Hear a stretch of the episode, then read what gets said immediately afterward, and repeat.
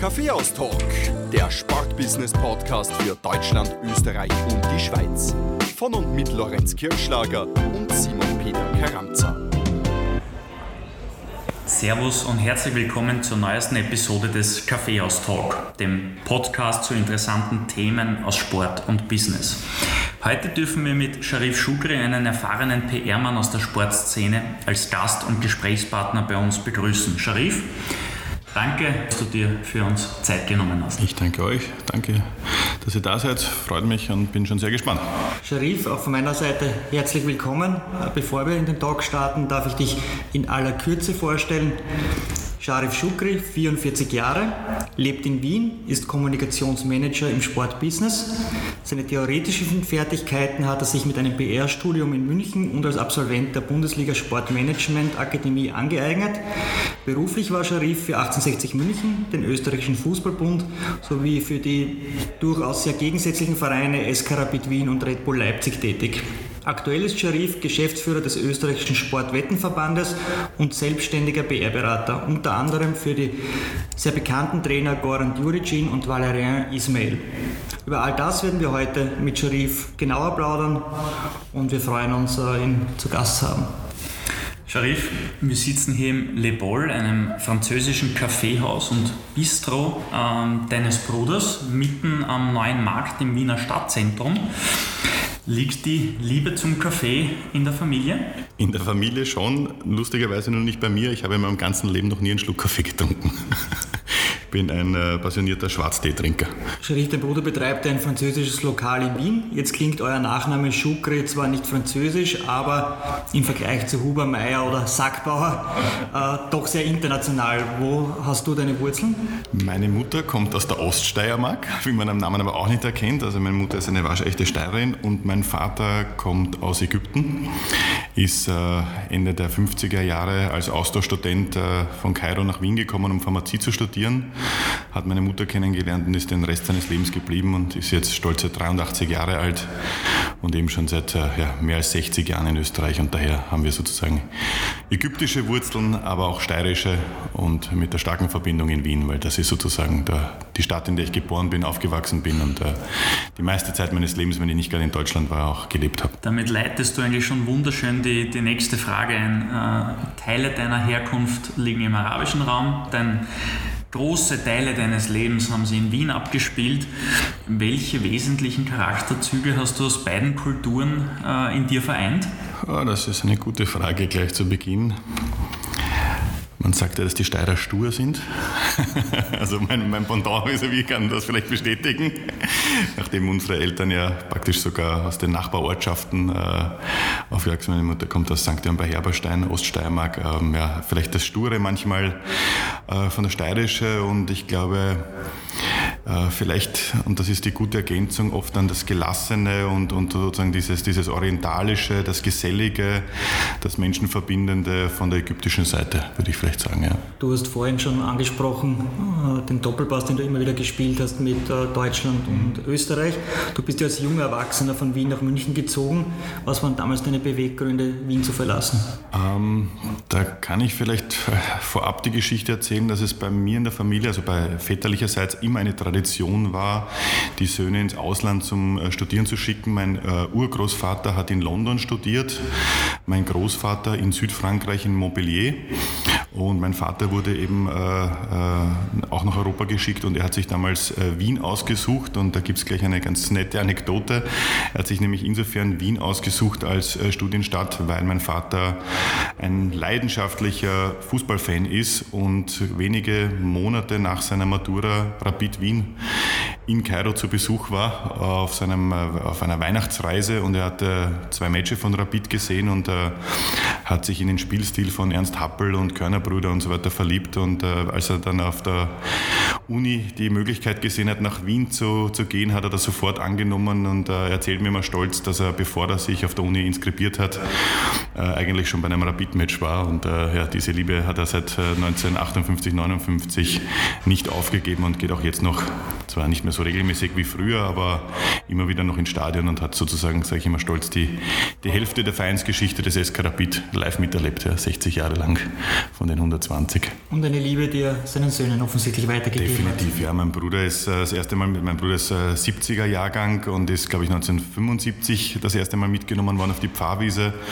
Und mich hat mein, mein Vater dann äh, an die Hand genommen und wir sind mit der Stadtbahn nach Hütteldorf rausgefahren im Februar 81 und ja, seitdem hat mich auch sozusagen der Rapid-Virus gefangen und bis zum heutigen Tag nicht mehr losgelassen. Du sprichst von einer Zeit, in der Rapid eine Welttournee gemacht hat und Österreicher nach Deutschland maturieren gegangen sind. Äh, das muss eine... Studieren. Matura habe ich noch in Wien gemacht. Ja. Studieren. Genau. Natürlich, ähm, das muss eine wunderbar heile Welt gewesen sein damals. Das stimmt, ja. Das, das stimmt, ja. Ich muss den Lorenz auch nochmal korrigieren. Ähm, der erste Weg nach Deutschland war nicht nach München, sondern noch das Jahr davor habe ich noch äh, in Heidelberg studiert in einer der bekanntesten und schönsten Studienstädte oder Studentenstädte Deutschlands. Ähm, und dort habe ich dann erfolgreich mein äh, damals absolvierendes äh, Pharmaziestudium abgebrochen. Und am Rückweg bin ich eigentlich durch Zufall in, in München noch bei einer Freundin stehen geblieben und habe eben gesagt, puh, das wird jetzt nicht so leicht, meinem Vater beizubringen, dass ich das äh, Pharmaziestudium abbrechen und beenden möchte.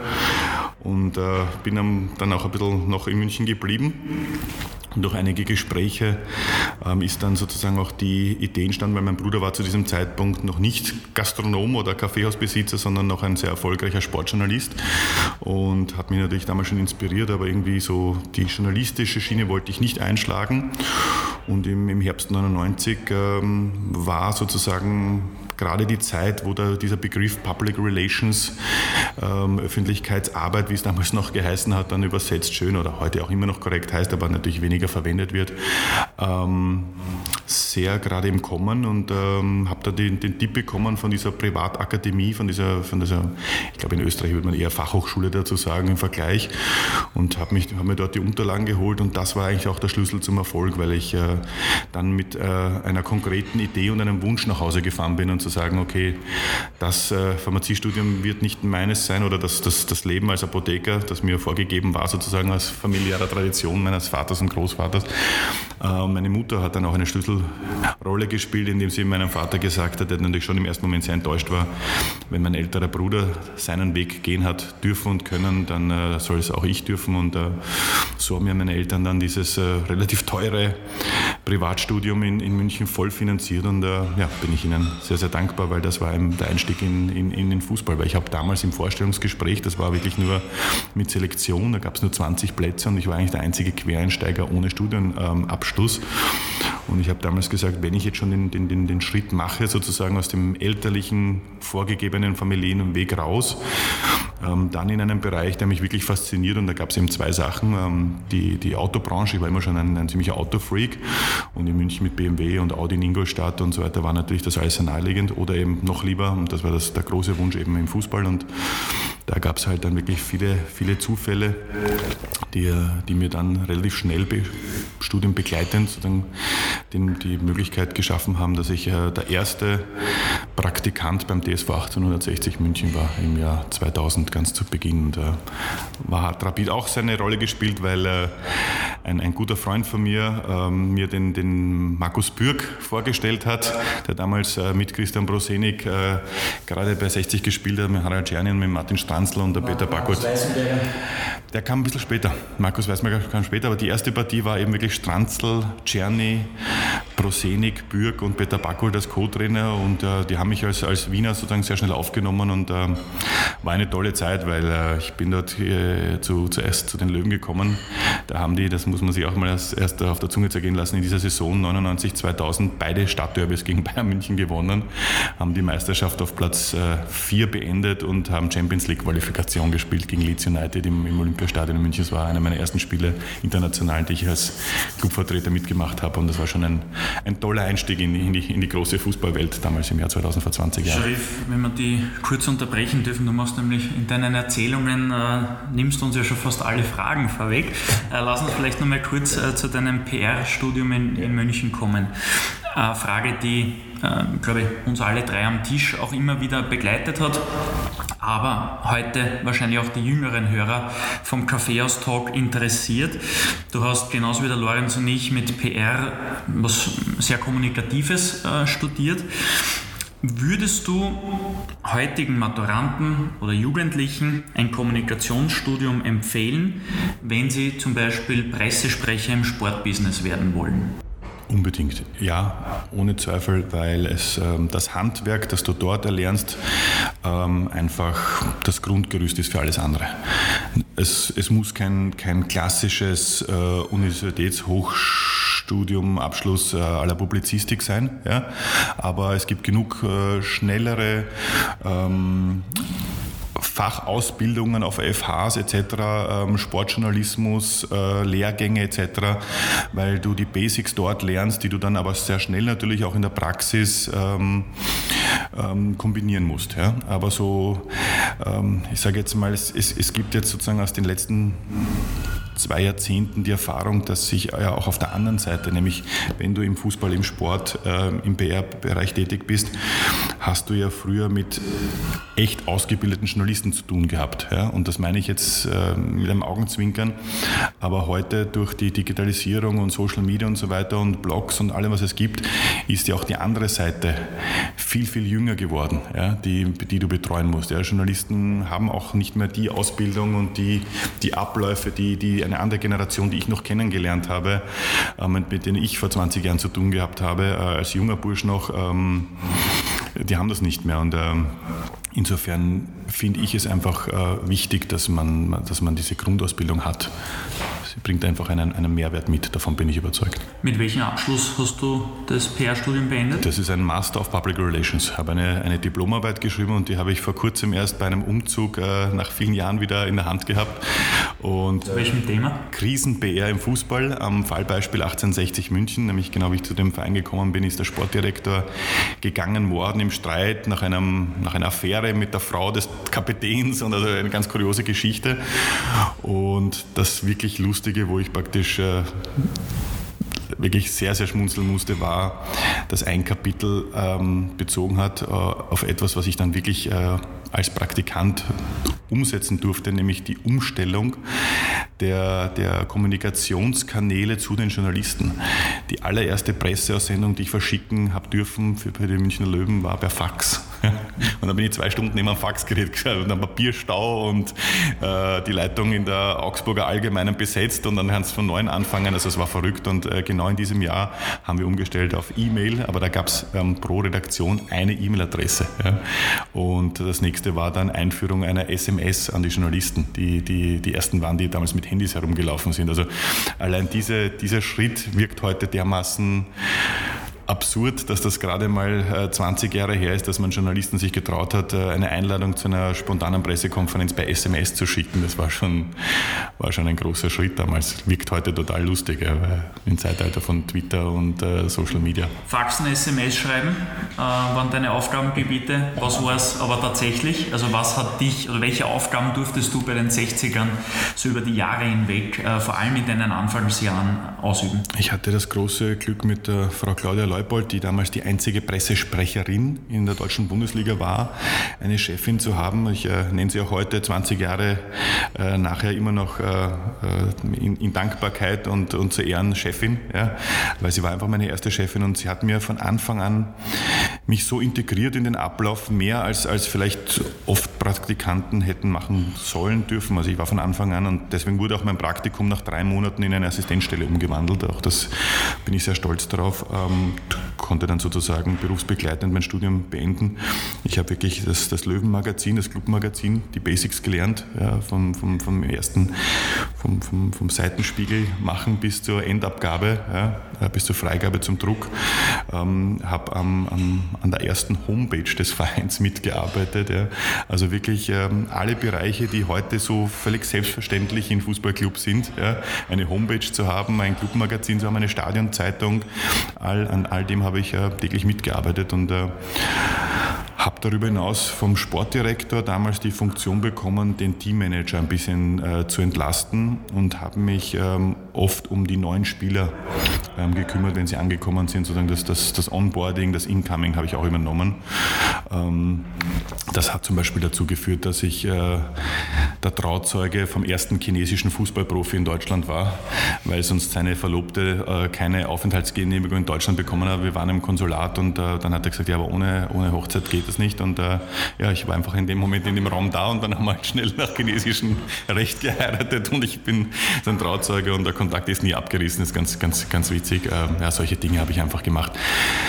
Manche Spieler haben es dann mit meiner Gutmütigkeit übertrieben, die dich dann anrufen um 10 Uhr und sagen, Sharif, Waschmaschine kaputt, was soll ich machen? Ja, ruf einen Installateur. Ja, aber es waren trotzdem viele, viele Spieler, vor allem eben die ausländischen Spieler, die, die äh, keine Ahnung, Erik Mückland aus Norwegen oder andere, die, wo auch der Kontakt über viele Jahre nicht abgerissen ist. Und das ist ein, eigentlich sind das schöne Erinnerungen dadurch auch. Ja. Dieser Doppelpass zwischen den ganz engen Bezug zu den, zu den Spielern, ähm, zum Management und ja, vor allem eben auch zu meiner damaligen Chefin, die mir vieles machen hat lassen und beigebracht hat und mir Vertrauen geschenkt hat und war eine tolle Zeit. Ein breites Aufgabenfeld, wo man sich auch sehr viel mitnehmen hat können dann für die Zeit danach.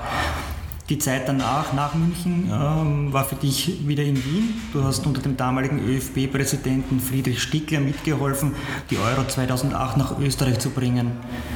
Welche wertvollen Erfahrungen hast du dann aus dieser Zeit mitnehmen können? Ja, war ganz spannend, weil ähm, ähm es war gerade im ÖFB auch noch ein Umbruch. Also der Präsident, der mir einen Vertrag unterschrieben hat, war sogar noch Beppo Mauhat.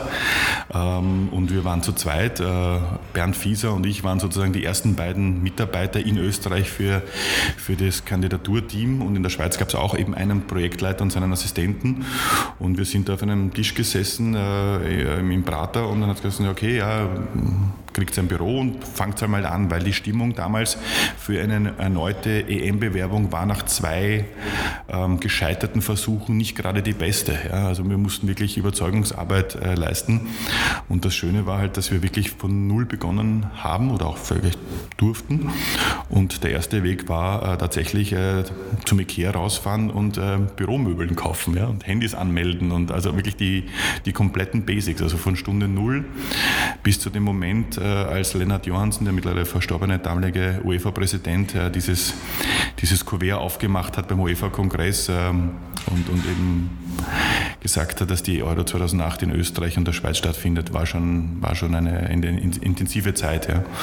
Das prägendste war vielleicht ähm, der Moment, wo ich vom damaligen Projektleiter dann Wolfgang Kramann die Aufgabe bekommen habe, mich um die ähm, um den Ablauf und die Organisation der Inspektionsreise der UEFA-Delegierten zu kümmern. Das war wirklich eine, eine tolle Zeit, weil wir hatten eben drei Tage Zeit, um in, in vier Städten ihnen alle die gesamte Infrastruktur zu zeigen. Ähm, und da waren Dinge dabei, ich sage jetzt nur ähm, mit den Limousinen bis zur Gloriette durchfahren, äh, mit Hubschrauberlandung am Steg am Wörthersee, äh, über, über über, über die Wiese, wo das jetzige Wörthersee-Stadion drüber fliegen, im, im, Tiefflug etc. Also was da alles möglich war, ähm, auch auf Tipps von Heinz Palme und Fedor Rathmann äh, durch die deutsche WM-Bewerbung äh, 2006 haben wir viel übernommen und wissen, dass das sicher ein Herzstück der ganzen Bewerbung war, diese, diese drei Tage. Und ähm, ja, das war ein, ein bleibendes Erlebnis, ähm, diese, diese Inspektionsreise damals mitzuorganisieren und, und war recht spannend. Du hast den Tag angesprochen, äh, den 12. Dezember 2004 war das, glaube ich, äh, wo Österreich und die Schweiz den Zuspruch bekommen haben für die Europameisterschaft.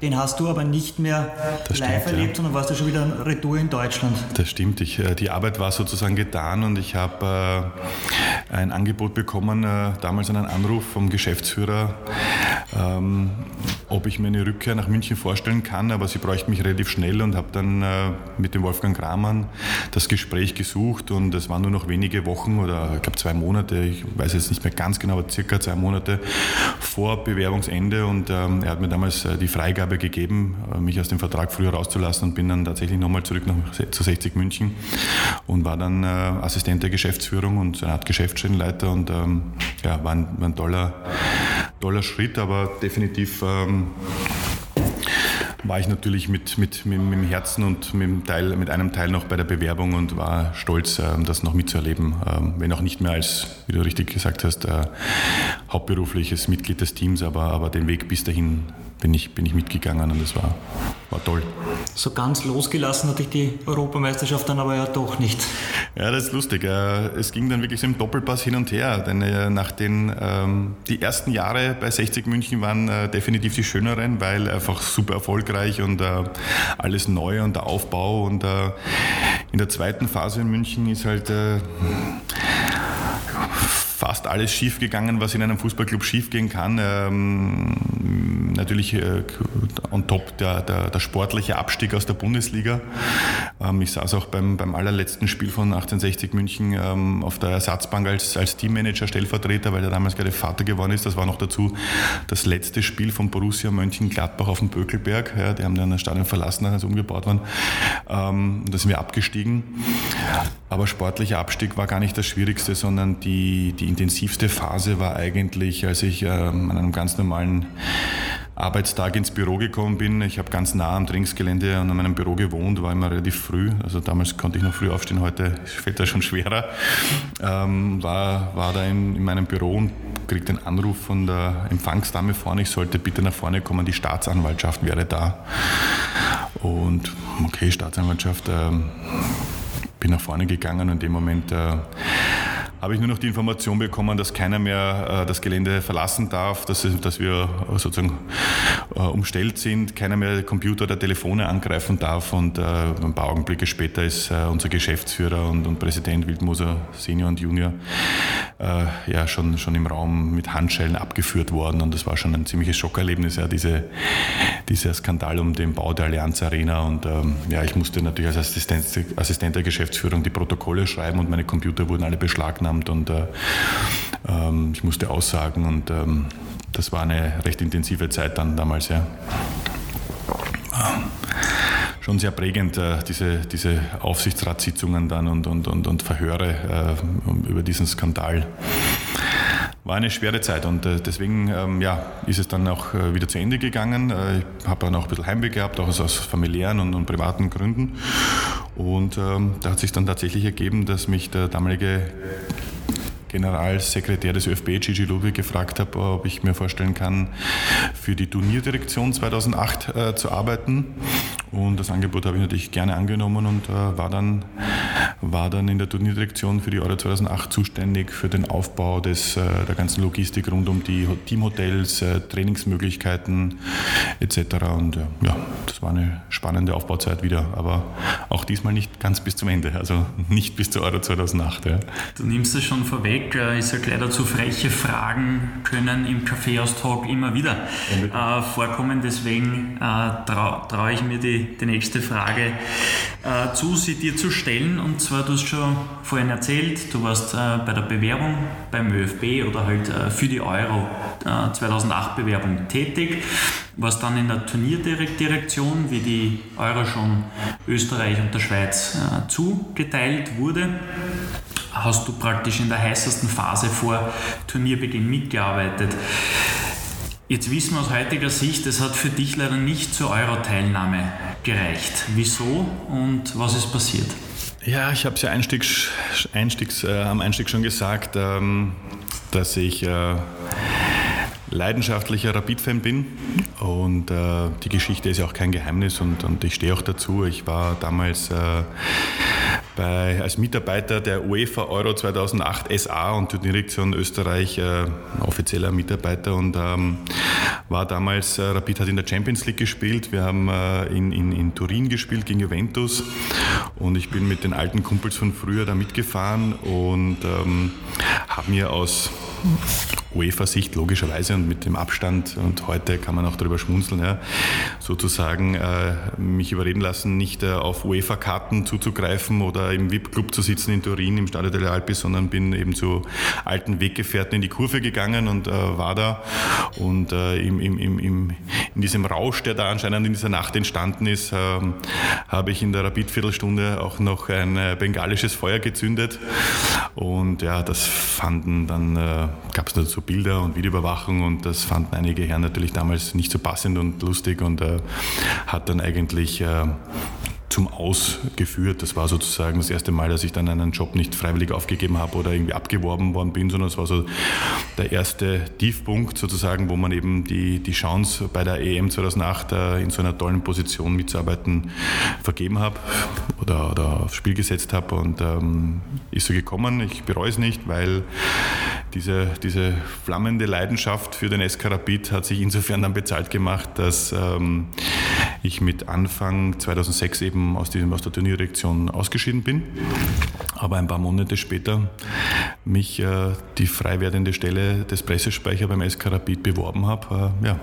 Und äh, hat dazu geführt, also die Geschichte mit dem Bengalen nicht, aber ich war dann in einer dieser Kandidaten und ähm, habe mich am Ende dann auch durchgesetzt und habe den Job bekommen. Ja. Aber man könnte auch sagen, die bengalische Fackel im äh, Stadio delle Alpi war im Nachhinein deine Initiativbewerbung beim SK Rapid. kann, ja, kann man, kann man tatsächlich sagen. Also ähm, zumindest haben alle Beteiligten gewusst, dass ich mit Feuer und Flamme ähm, für den SK Rapid äh, lebe und äh, das, das hat gepasst. Ja. War ganz, ganz lustig. Ja. Aber den äh, Fanleitsatz Pyrotechnik ist kein Verbrechen, 15 Jahre den später. Den unterschreibe ich heute auch noch. Ja. da, okay. Dazu stehe ich, ähm, das, das glaube ich auch und ähm, ja, das ist, das ist so und äh, ich, wie gesagt, ich bereue es nicht. Äh, ob ich es nochmal so machen würde, weiß ich nicht, aber mit dem Augenzwinkern definitiv Pyrotechnik ist kein Verbrechen. Ich glaube, dass das äh, ein Teil der Fankultur ist und, und auch bleiben sollte und äh, ja, das ist schon so okay. Und die Jahre danach waren ja beruflich nicht die schlechtesten. Nein, definitiv. Also, also, auch da, ähm, ähnlich wie bei 1860 München, waren die Jahre bei Rapid ähm, mit allen Höhen und Tiefen verbunden. Ja, also der Einstieg bei Rapid war nicht der einfachste, denn äh, ich bin zu, zum SK Rapid gekommen, es war kein Geld da. Also der Verein war, war wieder mal in einer finanziellen schweren Situation. Das Experiment mit dem Trainer Georg Zellhofer hat nicht funktioniert. Also ich musste schon nach einem Monat ähm, die erste Trainerentlassung, Presseaussendung schreiben und Pressekonferenz machen. Der Rückkehrer Steffen Hofmann hat sich sofort schwer verletzt und ist lang ausgefallen, auf dem die Hoffnungen sportlich gelegen sind. Ähm, dann gab es äh, sofort äh, für mich sozusagen den, den EADS-Skandal, Eurofighter-Ausschuss, Edlinger und Kuhn mussten damals aussagen. War es ein Skandal? Eigentlich nicht. Ich glaube, die Plattform Rapid hat damals äh, schon damals äh, geholfen, gewisse Themen, äh, ja, wie sagt man da,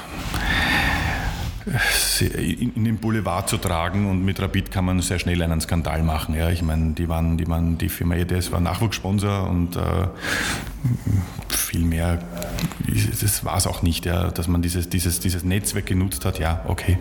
Aber ich glaube, das ist in, in, in Österreich schon sehr aufgebauscht worden, ja, wenn, man, wenn man das eigentlich wirklich durchleuchtet hat. Und es ist am Ende auch nichts rausgekommen. Ja. Das ist ja auch das, was man immer vergisst. Ja. Nur es war halt für mich als junger Pressesprecher, weil ich, das war der erste Step. Ich bin genau in diesem Sommer 30 geworden und äh, ein paar Jahre davor ähm, hat mich der damalige Sportdirektor von 1860 München, ähm, weil der immer gewusst hat, an meiner Laune am Montag früh, ob Rapid am Wochenende gewonnen hat oder verloren hat, äh, schon gefragt, ob es eigentlich mal mein Ziel oder Wunsch wäre, für Rapid zu arbeiten. Und ich habe gesagt, ja klar, natürlich wäre das ein Traum. Und er hat damals gesagt, nein, du brauchst noch ein paar Jahre, aber so um die 30 wirst du soweit sein. Und äh, er hat recht behalten. Ich bin wirklich in dem Sommer, als ich 30 geworden bin, Pressesprecher von Rapid geworden. Und ja, die ersten Jahre waren recht heftig. Ähm, umso schöner war natürlich dann sozusagen der Meistertitel 2008, das 7-0, äh, die Europacup-Erfolge gegen Aston Villa etc. Du hast schon ein bisschen anklingen lassen in deine äh, berufliche Zeit bei Rapid. Wie hast du den Verein in deiner täglichen Arbeit wahrgenommen? Weil hm, der ständige, ständig schmale Grat zwischen Erfolg, Innovation und Tradition ist ja bekanntlich kein einfacher. Wie hat sich das auf deine tägliche Arbeit ausgewirkt? Hochemotional ist es wirklich. Es ist, ähm, ich glaube, dass es keinen einzigen, keinen anderen Fußballverein in Österreich gibt, der, der so hohe Emotionen mit sich bringt. Im Job, als Fan, als Journalist, ähm, von den Sponsoren. Und diese Emotionalität, die, die kann positive Energie in Momenten bringen, die du wahrscheinlich auch nur bei Rapid erlebst, aber genauso dich extrem runterziehen und, und extrem belastend sein. Und, und das auf Dauer zu verarbeiten, zu verkraften, umzusetzen, dann ist, ist wirklich nicht einfach. Ja. Das, äh, deswegen kann man zum Beispiel äh, wirklich Leute, die das über so viele Jahre überlebt haben und durchgemacht haben, nur den Hut ziehen, weil das einfach verdammt anstrengend ist ja. und, und Kraft raubt. Aber es gibt halt dann die Momente, die vieles wieder wegmachen. Ja.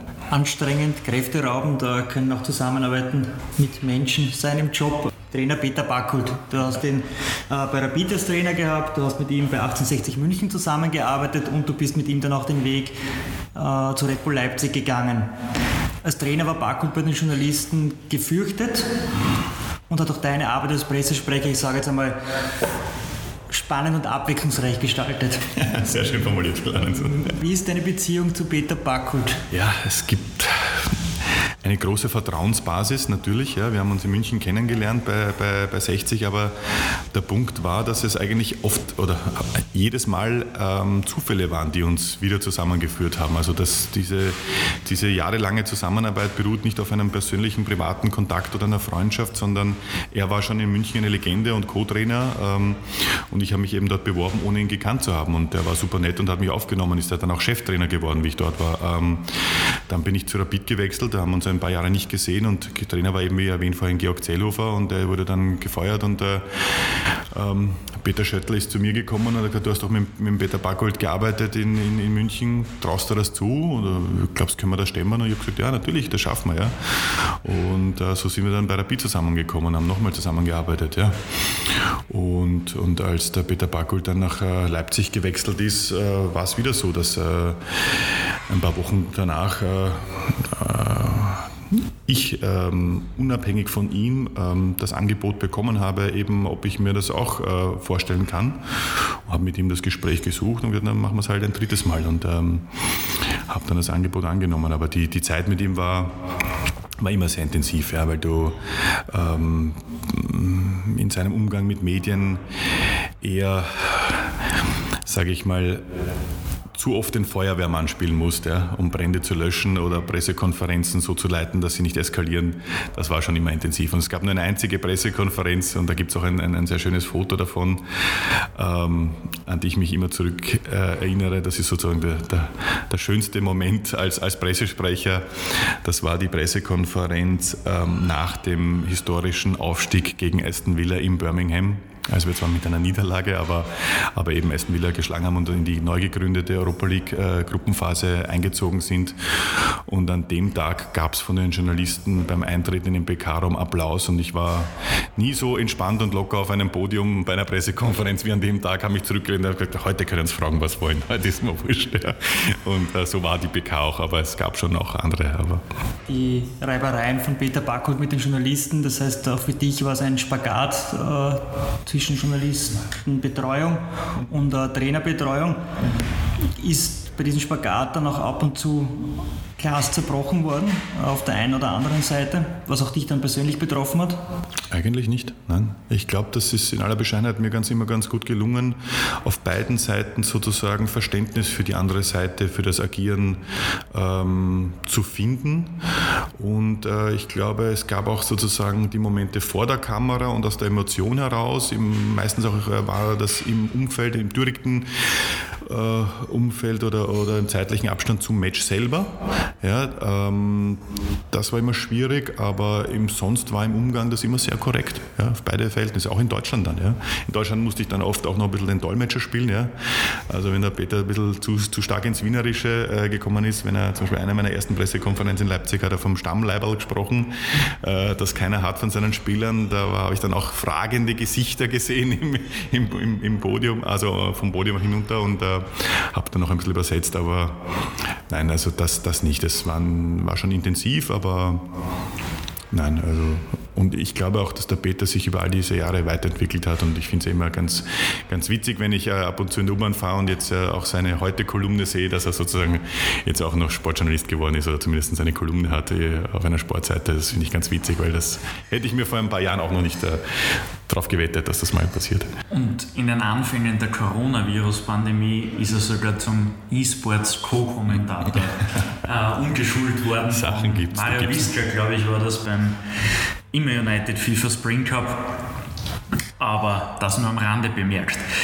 Deine Zusammenarbeit, deine gemeinsame Zeit mit Peter Backult war nicht nur unterhaltsam und abwechslungsreich, sie war auch erfolgreich, fast schon historisch erfolgreich. Und zwar äh, habt ihr gemeinsam den bis dato letzten Meistertitel des SK Rapid 2008 gefeiert. Ähm, wir erinnern uns, 7-0 und, und ähnlich spektakuläre Spiele waren in dieser Saison äh, fast schon der Tagesordnung.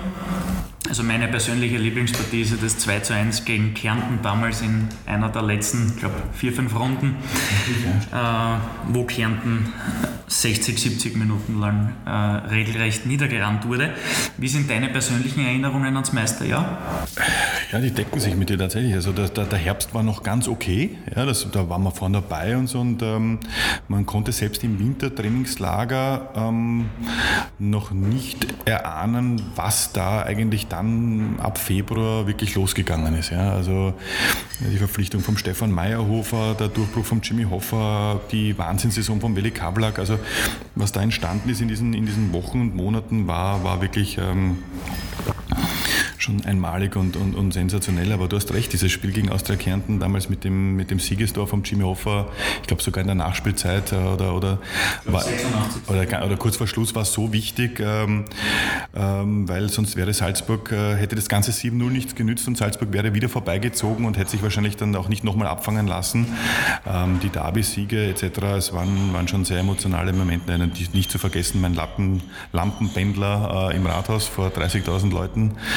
Äh, da hätte ich, habe ich mich in Grund und Boden geniert und hatte die Lacher der gesamten Mannschaft äh, auf meiner Seite. Aber an dem Moment war es dann egal. Es war, wir waren auf dieser Bühne am Rathausplatz äh, und wir haben so Bälle ins Publikum schießen müssen und eben nicht nur die, die Spieler, sondern eben vom Andi Marek wurden auch alle Mitarbeiter vom, vom sogenannten Staff ja, auf die Bühne gebeten und haben einmal Applaus bekommen. Und ich bin als einer der letzten, glaube ich, mit dem Alle Hörtnagel und mit dem Thomas Balzer, mit unserem Club-Doc, Kult-Doc auf die Bühne und wollte halt besonders weit schießen Wiesen zu meinen Kumpels im Eck, wo ich wusste, die stehen dort und äh, ja, es wurde eine Kerze und der ist von der, von der, vom, vom, von der, vom Scheinwerfer einer, einer Dame in der ersten Reihe voll am Schädel und das Gelächter war ziemlich groß. Äh, ja, aber so habe ich wenigstens ein Kapitel in Funke Forest Rapid Wuchteln bekommen und äh, auch das muss man mal zusammenbringen. Unser Podcast wird auch in Deutschland zu hören sein. Äh, jetzt mache ich den Dolmetscher. Schädel ist der Kopf. Stichwort Deutschland, gemeinsam mit Peter Backhut bist du dann 2011 zu RB Leipzig gegangen. Ein Wechsel, der vor allem Peter Backhut in Hütteldorf Ärger eingebracht hat. Wie wohl hast du dich aber selbst dabei gefühlt äh, und wie hat dein direktes Umfeld in Hütteldorf auf die Entscheidung reagiert, mit ihm nach Leipzig zu gehen? Ja, ähm, war eine schwierige Zeit. Ich bin natürlich ähm, wirklich schweren Herzens aus Hütteldorf weggegangen, weil das natürlich, ähm, ja, wie schon mehrmals betont, mein Herzensverein ist und auch immer bleiben wird. Beruflich habe ich einfach nur damals gemerkt, dass ich irgendwie anstoße und äh, dass da auch einfach ein paar Sachen vorgefallen sind innerhalb der Geschäftsstelle mit der Geschäftsführung, die einfach nicht mehr gepasst haben. Und, ähm, Welche Sachen waren das? Ja, will, will ich jetzt gar nicht ins Detail eingehen, aber es war damals mit dem damaligen Management einfach schwierig, äh, Dinge weiterzuentwickeln oder, oder, oder die nächsten nächsten Schritte zu machen. War gerade eine schwierige Phase. Es war die Phase nach dem berühmten ähm, Platzsturm und, und Nichtqualifikation für den Europacup, Umstrukturierung, Einsparungsmaßnahmen etc. Und äh, hatte zu diesem Zeitpunkt auch, ähm, bin ich erst mal Vater geworden, aber auch äh, gleichzeitig in der Scheidung. Also es war auch privat nicht so einfach. Und ja, da habe ich einfach das Gefühl dann gehabt, ähm, den Schritt nochmal wegzugehen, nochmal nach Deutschland zu gehen, könnte helfen, ja, einen Neustart zu machen. Und ähm, ja, mit einem weinenden Auge aus Hütteldorf und mit einem gebrochenen gebrochenen Herzen, aber dann mit, mit Motivation und mit einem Vertrauensvorschuss vom Herrn äh, Mateschitz persönlich, weil mein Vorstellungsgespräch war mit ihm persönlich. Das passierte auch nicht allzu oft und das war, ja, ich habe dort wirklich äh, bei Stunde Null sozusagen begonnen, beim kompletten Reset-Knopf, den wir drucken, äh, drücken durften und habe mit einem, sage ich mal, mit einem leeren BlackBerry und mit einem leeren äh, Laptop und mit einer Praktikantin, deren Praktikum gerade zu Ende gegangen ist, als ich raufgekommen bin. Also die, ihr Praktikum war eigentlich zu Ende und man hat sie nur gebeten, noch ein paar Tage zu bleiben. Ähm, eine Abteilung aufgebaut in der Regionalliga.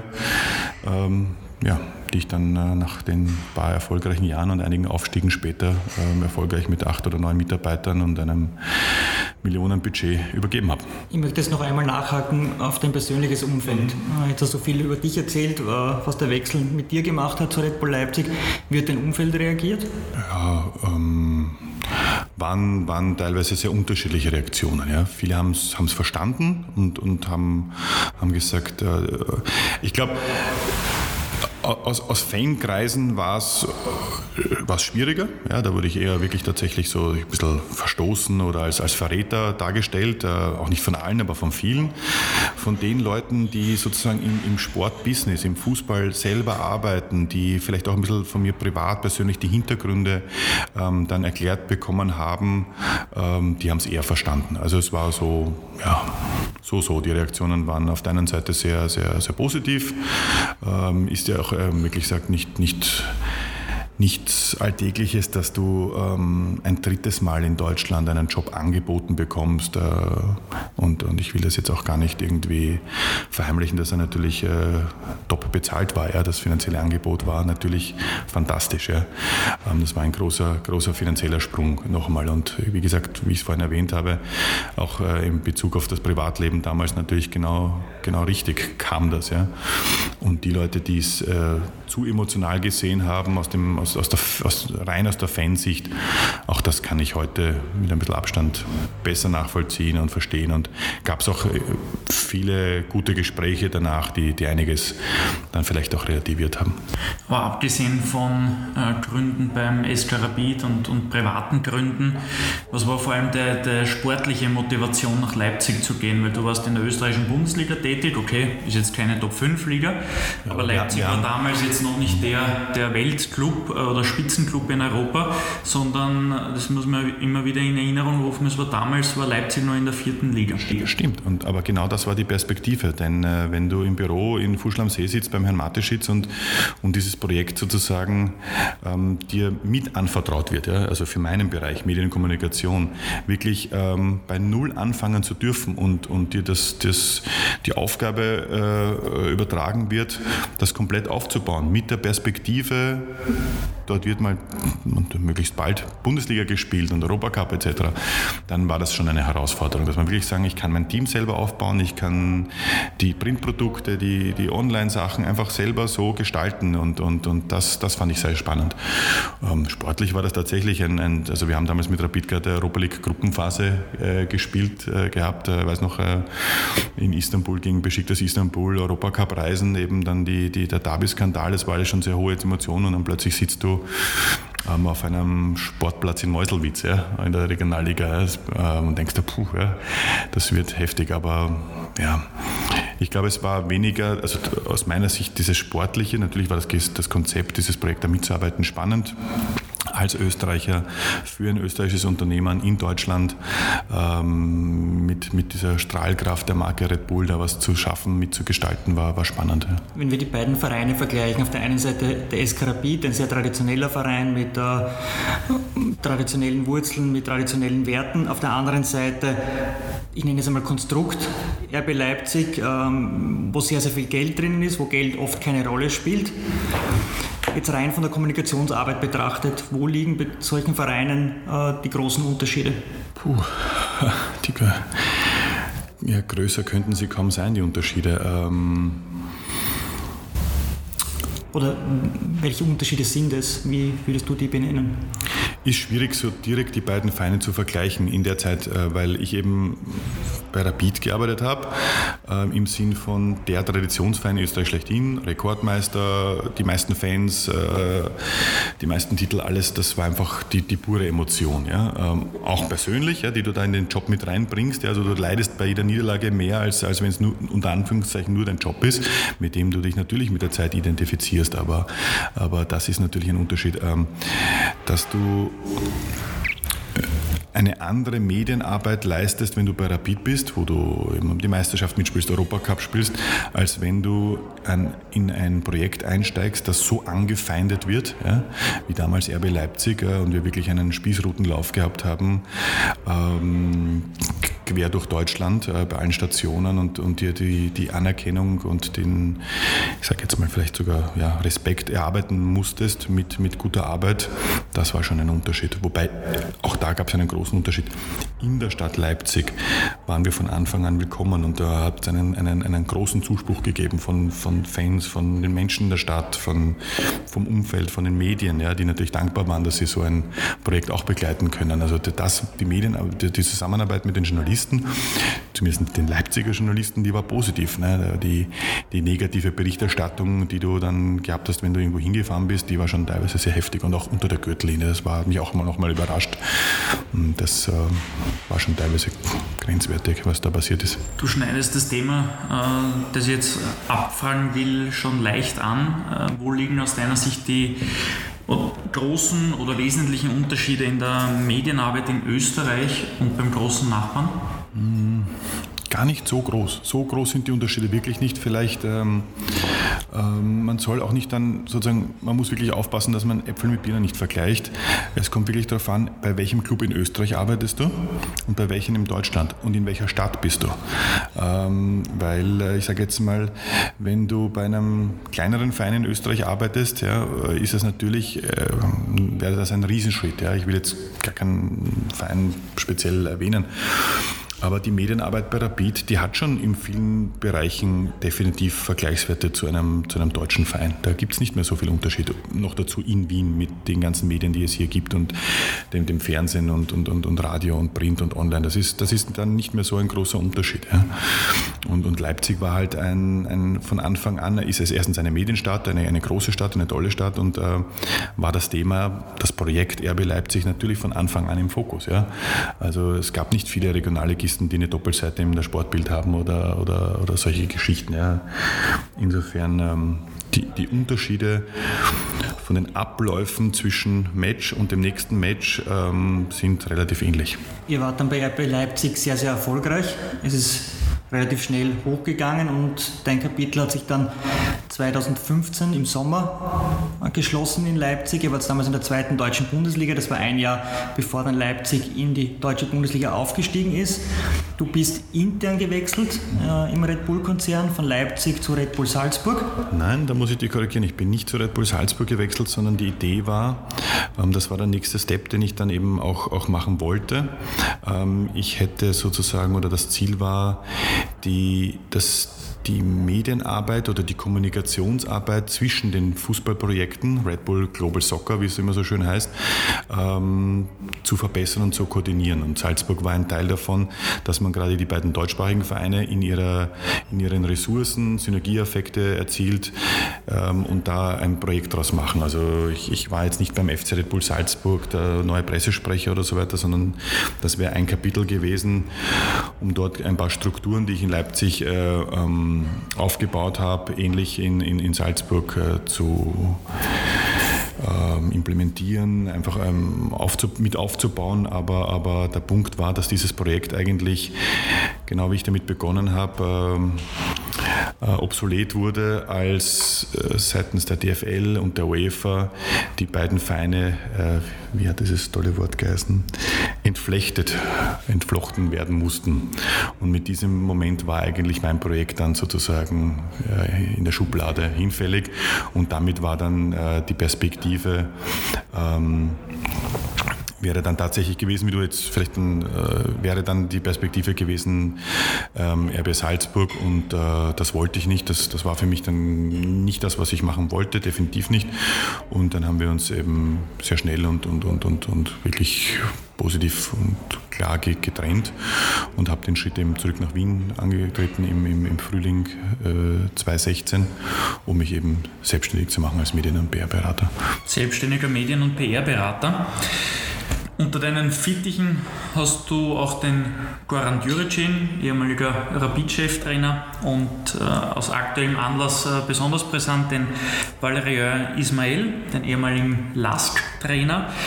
Wie sieht ein Wochenablauf inklusive Matchtag in der Zusammenarbeit mit den, diesen beiden Trainern aus? Die, die Idee, Trainer zu betreuen, ist in diesem Sommer 2016 äh, entstanden, ähm, nach einem Treffen wieder mal in, in, einer Stadt, die mich anscheinend sehr geprägt hat, und zwar in München, mit ähm, äh, meinem Mentor Markus Hörwig, der ja 35 Jahre lang äh, Mediendirektor und der erste Pressesprecher in einem deutschen Fußball war überhaupt beim FC Bayern München. Und er hat damals eben schon den Nico Kovac oder den Dieter Hecking betreut und, und hat mir das erzählt und ich fand das irrsinnig spannend, weil, weil ich gemerkt habe, auch dann schon am Ende bei, bei, bei, bei Leipzig und durch Ralf Rangnick etc., dass äh, dieses Aufgabengebiet, das in einem Club, in einem Verein für die Kommunikationsabteilung oder für den Pressesprecher oder Leiter Medienkommunikation, wie auch immer die, diese Stelle auch heißt, immer komplexer und so umfangreicher wird, dass du für gewisse Punkte einfach nicht mehr genug Zeit hast. Und das ist zum Beispiel eben der Cheftrainer. Denn keine Person im Normalfall steht so sehr permanent im Rampenlicht wie der Cheftrainer, nämlich interviewtechnisch. Und, und das ist eine Herausforderung für die Trainer mittlerweile. Und, und äh, viele große Trainer haben das eben schon. Äh, unter anderem einer der Vorreiter als österreichischer Trainer, der das erfolgreich umgesetzt hat, ist Adi Hütter. Adi Hütter hat damit auch schon sehr früh begonnen und hat das in, in, in Deutschland bei Eintracht Frankfurt jetzt meiner Meinung nach mit seinem Medienberater hm, wirklich perfekt umgesetzt. Ähm, und so ist bei mir diese Idee entstanden und dass es dann zum Einstieg gleich äh, sozusagen die, die Rückkehr nach Hütteldorf war und, und, und, und, und, und zu, zum, zum, zum Gogo von Juricin war natürlich ähm, auch so nicht geplant, aber dafür umso intensiver. Und die Arbeit, wie die ausschaut, ist eigentlich ähm, der Trainer muss sich zu hundertprozentig auf seinen Medien-PR-Berater verlassen können, dass er ihm wirklich ähm, durch, dieses, durch, diese, durch diesen Weg ähm, nicht nur begleitet, sondern eigentlich auch wirklich führt, ja, an der Hand nimmt und ihn, ihn da wirklich so betreut, dass du in der Früh den sogenannten Pressespiegel schon durchgearbeitet haben musst und Tendenzen erkennen musst oder kritische Themen, ähm, auf die du dann für Interviewanfragen bei den wöchentlichen Pre-Match-Pressekonferenzen vorbereitet sein musst, Themen setzen kannst, ja, ähm, wirklich vorbereitet bist. Ich glaube, das, das ist eines der, der Keywords, die man verwenden kann. Ja. Einfach dieses ähm, ja, gebrieft sein, wie es so schön heißt auf Neudeutsch, einfach dieses, dieses, diese Vorbereitung auf Medienanfragen, auf Interviewanfragen, ohne dass man sich vorstellen soll, dass man einem ähm, die Antworten schon vorschreibt. Um das geht es gar nicht, sondern die Themen durchbesprochen hat, sich äh, gemeinsam Gedanken gemacht hat, in welche Richtung kann das gehen, in welche Richtung wollen wir, soll der Trainer sozusagen seine, seine Gedankengänge formulieren, da unterstützend zur Seite zu sein. Ja. Und dann am Matchtag natürlich auch. Ja. Die berühmten äh, die, Matche, die Interviews vor dem Spiel ähm, und noch viel kritischer, und das ist eigentlich immer, sind das die heißesten zehn Minuten, die du, die du als, als Medienbetreuer oder PR-Berater für einen Cheftrainer wie Herrn Ismail oder, oder den Goran Djuricin hast, sind die Minuten nach Abpfiff bis zu den ersten Live-Interviews, Flash-Interviews, Mixed Zone und Pressekonferenz, die du hast, um ihn nochmal zu betreuen. Und, und manchmal ist das sogar mehr wirklich Arbeit, um ihn ähm, in dieser vertrauensvollen Zusammenarbeit runterzuholen, ja, dass er da eher entspannt ist, dass er da wieder fokussiert ist, konzentriert ist, äh, sich nicht äh, verläuft bei, aus der Emotion, weil du eben genau weißt, das war kein Elfmeter oder das war klar abseits oder so, dass, er, dass sich da nicht in, durch die Emotion verrennt und, und noch zu manchmal aggressiv oder zu, zu, äh, zu mildernd äh, daherredet und, und das, das sind spannende Minuten, die du, die du da hast. Da hast aber wirklich nur wenige Augenblicke und kurze Zeitfenster und da muss die Zusammenarbeit dann schon wirklich gut funktionieren und auf einer hohen Vertrauensbasis sein, dass du genau weißt, was braucht dein Trainer jetzt und, und wie tickt er. Mit Valerian Ismail hast du eine sehr turbulente Saison mit vielen Höhen und Tiefen hinter dir. Zuerst äh, sportlich sehr erfolgreich, gehypt, gefeiert. Dann kommt Corona, Mannschaftstrainings, die gegen die Corona-bedingten Hygienebestimmungen verstoßen haben, ähm, für negative Schlagzeilen gesorgt. Dazu kam der Krach mit dem LASK-Präsidenten Sigmund Gruber und am Ende vor wenigen Wochen die Entlassung als LASK-Trainer ein super spannendes Umfeld für einen PR-Berater, wo man wahrscheinlich auch selbst sehr, sehr viel lernen kann. Aber wie sah und sieht deine PR-Strategie mit Valerian Ismail aus?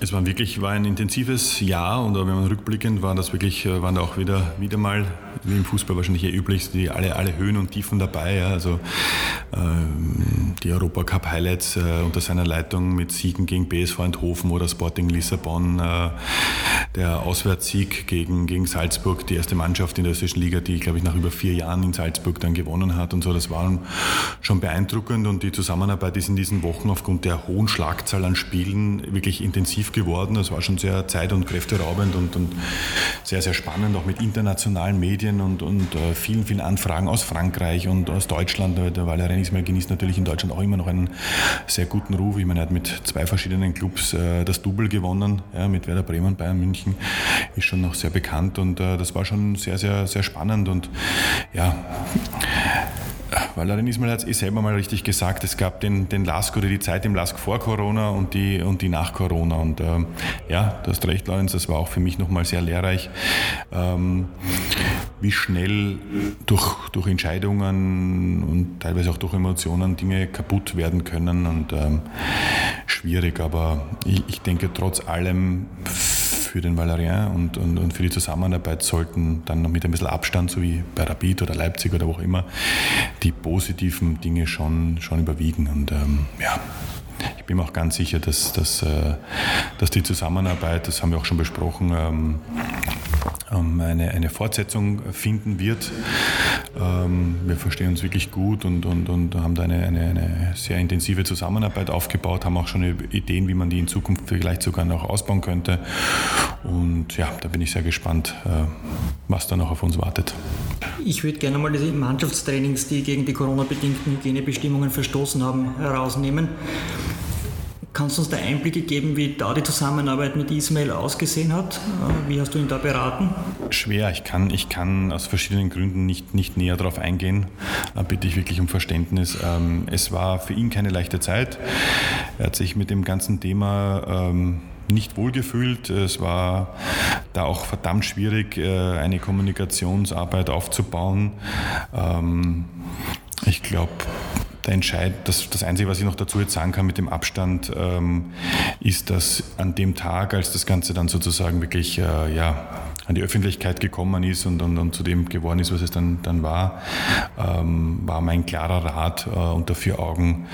Ähm, zu dem Fehler stehen und sich dafür aufrichtig und ehrlich zu entschuldigen, ähm, die Mitverantwortung, und ich betone wirklich die Mitverantwortung mitzutragen, ähm, aber keine Ausreden oder irgendwelche Beschwichtigungen, Lügen oder irgendetwas, sondern es kommt ich langfristig und davon bin ich heute überzeugt und ich glaube, das Feedback vieler äh, Journalisten aus Oberösterreich, aber auch aus dem Ausland haben mir oder uns dann auch recht gegeben.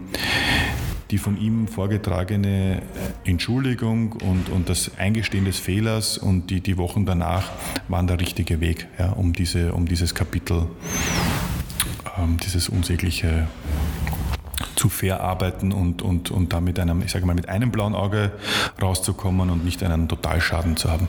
Egal ob in, in Krisensituationen oder in besseren Zeiten, ähm, auch die Konstellation eines PR-Beraters für den Trainer speziell, mhm. als auch ähm, die Situation, dass der Verein einen Pressesprecher hat.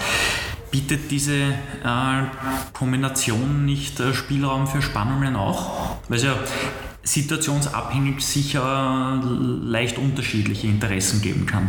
Definitiv. Natürlich gibt es die. Ähm, ich glaube, den ganz großen Vorteil, den ich da vielleicht mitbringe und warum es so gut geklappt hat, auch mit den Clubs, war, dass ich eben die andere Seite selber gut kenne. Dass ich lang genug äh, selber in Clubs Pressesprecher war, ob jetzt in München, äh, bei Rapid oder, oder dann in Leipzig, dass ich genau weiß, und so war immer mein, mein, mein erster Weg, ähm, war zum jeweiligen Clubverantwortlichen. Ja, ob das der Peter Klingelmüller und, und, und, und Günter Bitschner bei Rapid waren ähm, oder dann eben äh, beim, beim LASK die Leute, dass ich ihnen von Anfang an gesagt habe, ich kenne das Spiel, ich kenne die Abläufe, ähm, ich nehme ihnen da einen Teil ab. Ja, das muss aber immer ein offener Austausch sein, ein Doppelpass. Ja, ähm, und, und so kommst du dann nie in Kompetenzstreit, also so im Idealfall in keine Kompetenzstreitigkeiten oder Probleme. Nur das, was die Leute auch wissen müssen, vielleicht weil das eben das, das System noch nicht so klar ist, ähm, du bist kein Angestellter des jeweiligen Clubs. Und natürlich kommt es dann am Ende einer Trainerkarriere immer zu dem Moment, weil du wirst ja vom Trainer bezahlt, ja, du bist ja sein Berater. Ja, das ähm, gibt es den Moment, wo du dann die Interessen ähm, des Trainers vertrittst gegenüber dem Club. Ja, da, da ist vielleicht der, der entscheidendste Moment. Aber wenn du da die Jahre davor ein gutes Zusammenspiel gehabt hast, einen Doppelpass gespielt hast, dann ist auch das dort in dieser heiklen Phase korrekt. Ja. Ähm, und vor allem, weil ich mich halt immer in die Position der, der Vereine gut äh, äh ja, äh, reinschauen konnte und, und mir und dem, dem, dem Trainer das auch verstehen habe lassen können. Im, Im, Gegensatz zu dem, das ich auch mitbekommen habe, eben genau um diese Phase 2016 herum, dass es Trainer äh, gegeben hat, die über Agenturen betreut worden sind. Agenturen, die eben das Innenleben eines Fußballvereins nicht kennen und die dann sozusagen über Social-Media-Betreuung, ähm, Facebook-Posts oder Twitter etc. machen und, und das führt mehr zu Spannungen. Das glaube ich, dass, du, dass ich den Vorteil habe, dass ich sozusagen als, als persönlicher PR-Berater mit dem Background aus dem Fußball leichter die Abläufe mit dem Club koordinieren kann, als eine Agentur, die es von außen drüber stülpen will, dem Trainer. Du bist jetzt nicht nur selbstständiger PR-Berater, sondern seit Jänner 2017 auch Geschäftsführer des österreichischen Sportwettenverbandes. Wie lassen sich diese beiden, jetzt mal auf den ersten Blick, sehr unterschiedlichen Berufe vereinen?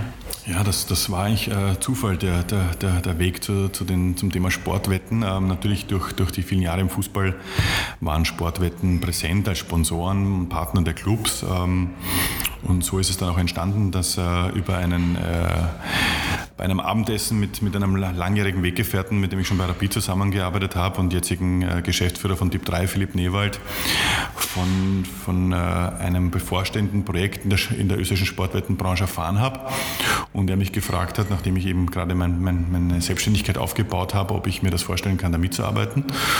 Und das habe ich mir angehört und äh, habe dann ein, ein Konzept erarbeitet, wie man aus dem damaligen Buchmacherverband, weil so hieß er noch, ähm, etwas Moderneres äh, machen kann. Und äh, ähnlich wie jetzt damals mit dem Projekt Leipzig äh, oder in München, hat mich das wahnsinnig gereizt, ähm, etwas Neues aufzubauen, wo man wirklich mir sagt, mh, mm, von den Basics äh, bauen sie eine neue Homepage oder ja, ähm, ein neues Logo, ein neuer Auftritt, eine neue Art der Kommunikation, eine neue Art der Veranstaltungen, setzt das um. Und so wurde aus diesem paar Monaten Projekt im Herbst 2016 ähm, kam dann die Anfrage vom designierten neuen Präsidenten äh, Jürgen Irsiegler, ähm, der noch dazu ähm, ein, ein, ein, wirklich eingefleischter Fußballfan ist.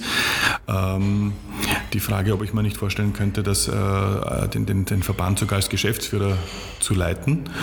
Und ich fand das sehr spannend, hatte aber die, die Bedienung oder die Bitte oder die, die, das äh, gefragt, ob, es, äh, ob ich mir nebenbei meine Selbstständigkeit als Medien- und PR-Berater, die ich eben gerade begonnen hatte, nicht aufgeben muss. Und dieser Wunsch wurde mir sozusagen erfüllt.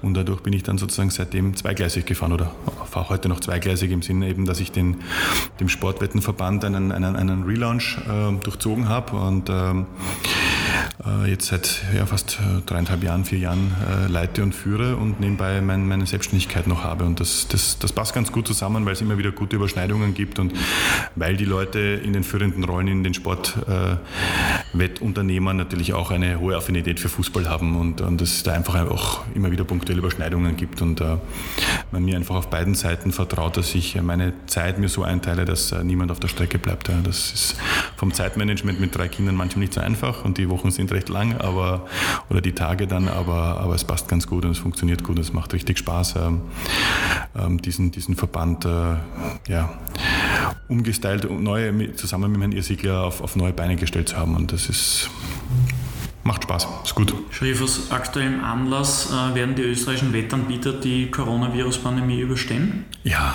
werden sie. Ähm, der, der, Lockdown und das, der, also Corona war natürlich ein, ein, ein Wahnsinnsschlag. Also die, die Wettunternehmer haben ja praktisch nicht nur ihre, ihre, ihre Wettlokale ja, ähm, einstellen oder zusperren müssen, so wie alle anderen auch, äh, alles zugesperrt haben bekommen, sondern mit dem Einstellen des Sports ist ihnen ja die zweite oder die, die Grundlage an sich verloren gegangen.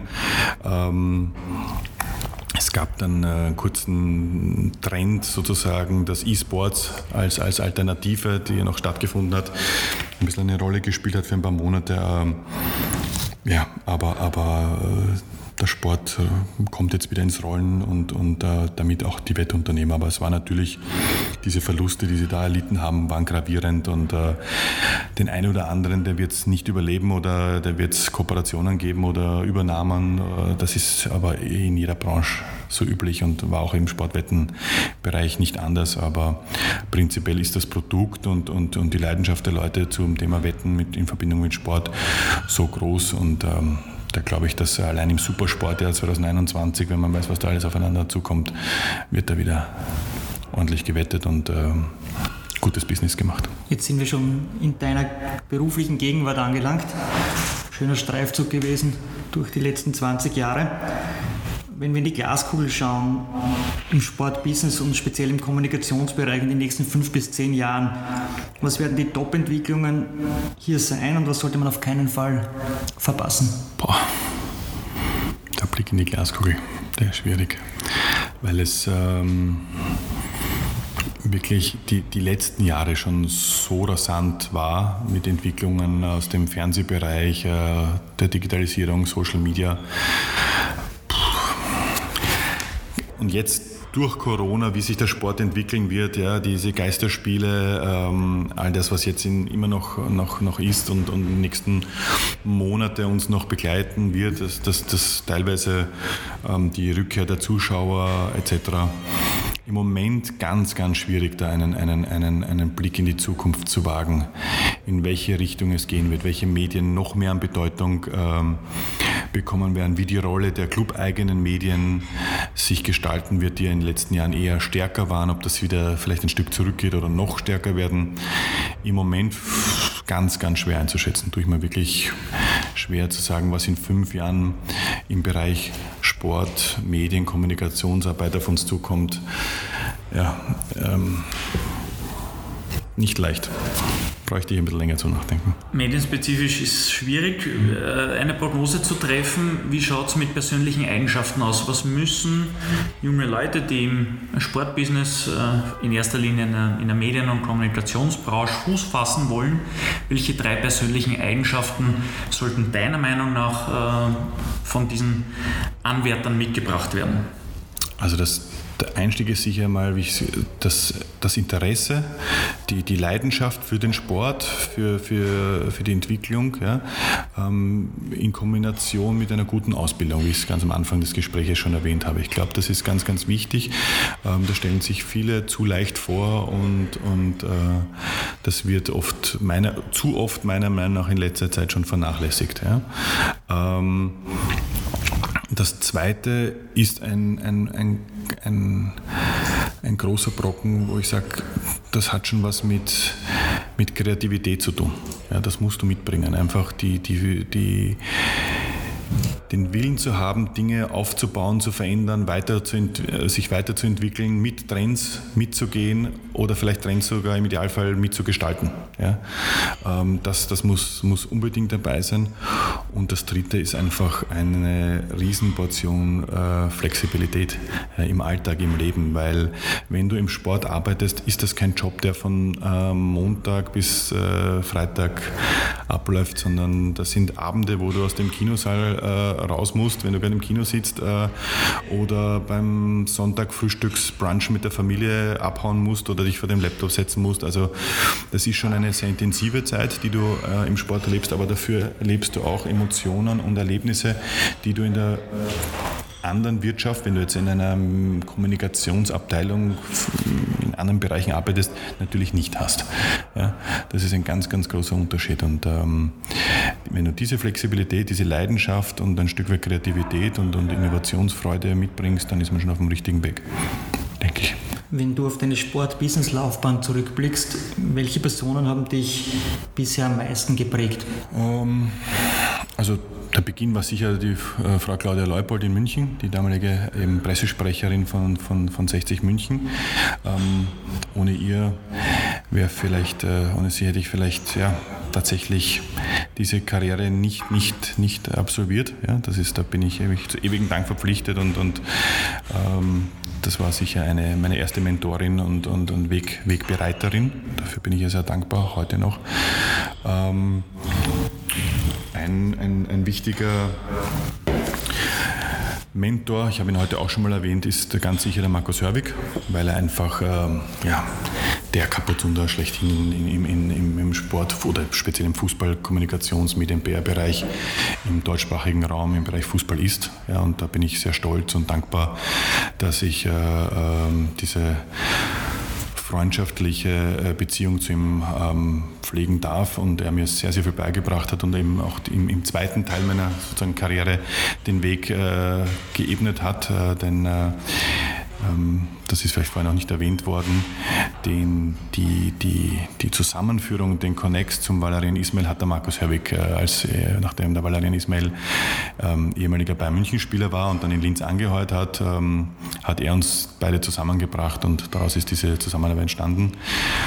Und ähm, wen ich auch nicht äh, vergessen kann und darf und will, ist natürlich der ähm, Ralf Rangnick. Weil Ralf Rangnick äh, unter, ähm, unter, seiner, unter seinen Fittichen habe ich mich wirklich auch nochmal ganz intensiv und äh, enorm weiterentwickeln können. Und äh, diese, diese Art des, der Medienarbeit, der Kommunikationsarbeit, äh, des Fußballmanagements begleiten dürfen, die mich sicher sehr, sehr geprägt haben, weiterentwickelt haben und von dem ich heute noch profitiere. Das sind sicher drei, drei äh, Wegbegleiter in dem Bereich die, denen ich, äh, denen ich zu Dank verpflichtet bin. Es gab natürlich noch einige andere auch, aber die drei, glaube ich, würde ich schon sagen, sind, sind vielleicht die drei, die man herausheben könnte. Meine persönliche Lieblingsfrage in unseren äh, Gesprächen mit den Gästen ist, äh, ist folgende. Und zwar zum langfristigen Erfolg gehört auch das Wegstecken von Rückschlägen bzw. das Lernen aus Fehlern. Welche Entscheidungen würdest du heute so nicht mehr treffen? So, jetzt beginnt die übliche Nachdenkpause. Das ist, das ist wirklich insofern so schwierig zu beantworten, weil ich ähm, das Glück gehabt habe, durch äh, Fehlentscheidungen oder durch, wie wir es heute auch schon mal erwähnt haben, durch, durch ähm, emotionale Momente, die mich in Schwierigkeit gebracht haben, trotz allem zwar das eine oder Mal hingefallen bin oder einen Rückschlag erlebt habe, aber es danach immer wieder bergauf gegangen ist. Ja.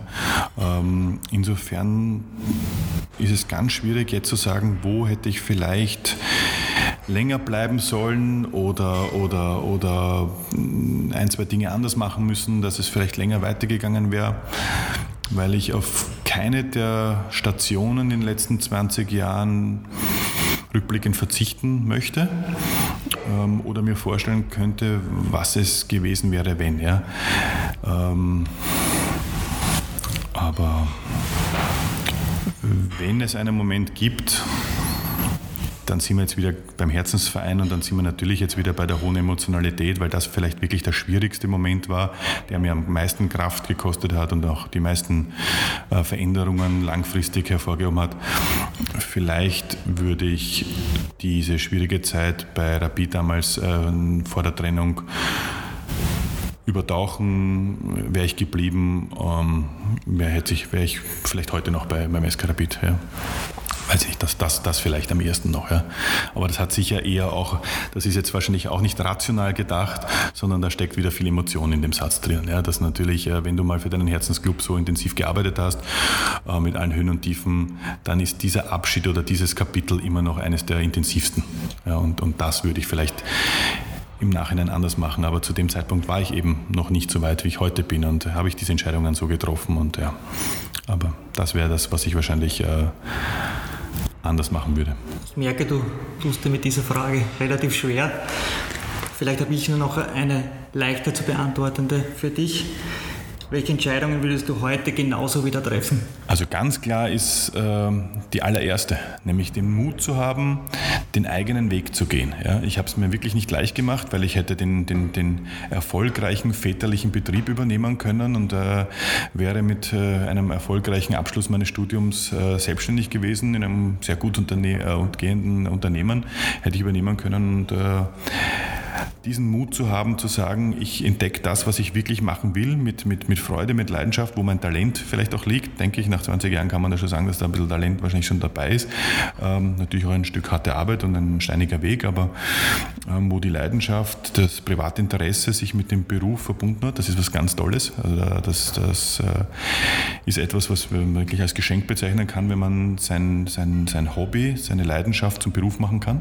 Das halte ich für, für ein Geschenk. Und diesen Schritt zu machen, dem Vater damals zu sagen, ich beende, ich breche mein Pharmaziestudium ab, ich möchte PR studieren, ich möchte mich im, im Fußballbereich durchsetzen, dort einen, einen, einen, einen Job anfangen, das war der Punkt, den ich nicht bereue, sondern auf dem ich eigentlich dankbar zurückblicke, dass mir meine Eltern das auch erlaubt haben, mich unterstützt haben, weil ohne ihre Unterstützung hätte ich es nicht machen können, äh, aus finanziellen Gründen.